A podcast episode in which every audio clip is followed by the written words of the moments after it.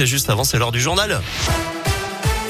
Ça se passe comment sur les routes Ça roule plutôt bien hein, sur les grands axes actuellement. Pas de difficulté à vous signaler à la une les suites des annonces du gouvernement sur la cinquième vague de Covid. Jean-Michel Blanquer apporte des précisions. Ce matin, le ministre de l'Éducation était sur France Inter avec des autotests en sixième, car les enfants au moins de 12 ans ne sont pas vaccinés. Deux autotests hein, par semaine seront donnés aux élèves de sixième dès la semaine prochaine.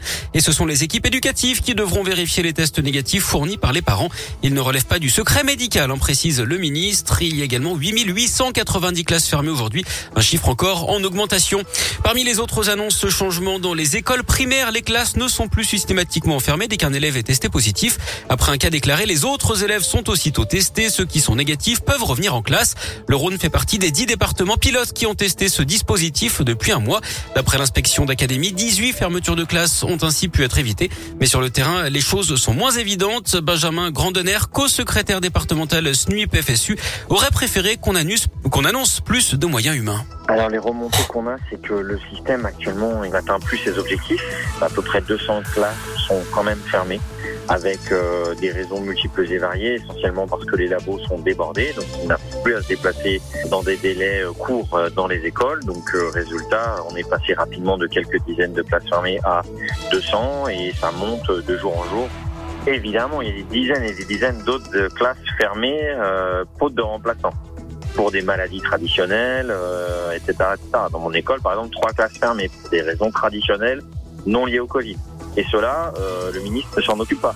C'est les mêmes conséquences. C'est des enfants privés d'école. Et par ailleurs, où se faire vacciner en Auvergne-Rhône-Alpes? 114 centres sont ouverts selon l'Agence régionale de santé. Vous retrouvez la liste sur radioscoop.com et l'appli Radioscoop. Et l'offre va augmenter avec des ouvertures le week-end, des horaires élargis et la mise en place possible de Barnum, notamment dans les centres commerciaux. Une disparition inquiétante dans le Rhône. Une fille de 17 ans dont on est sans nouvelles depuis maintenant 6 jours. Elle est partie de chez son frère HAZ à Zergue au nord de Lyon. Elle pourrait se trouver dans le 7e arrondissement. Un appel à témoins a été lancé. Ce sont les gendarmes de Hans qui sont chargés des investigations. Et puis le procès de trois membres du collectif des Dalton aujourd'hui à Lyon. Ils avaient été arrêtés le 23 octobre dernier dans l'agglo lyonnaise avant un rodéo urbain qui avait été annoncé sur Instagram. Du sport et du basket, un choc 100% tricolore en Euroleague. Ce soir, l'Asvel se déplace à Monaco à 20h. En foot et en Ligue Europa, je vous rappelle la victoire de Lyon, déjà qualifié 3-1 à Brondby hier soir. Qualification également de Monaco qui a battu la Real Sociedad 2-1.